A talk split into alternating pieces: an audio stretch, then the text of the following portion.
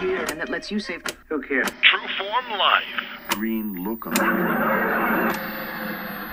Welcome to another edition of Exploring Mind and Body. As always, I'm your host, Drew Tadia. All right, thanks so much for being here for this edition of the show. I always appreciate your time and efforts to come in and see what we have going on each episode. Now, today we're going to be talking about braces and injuries and my perspective on why I don't think you should be using them.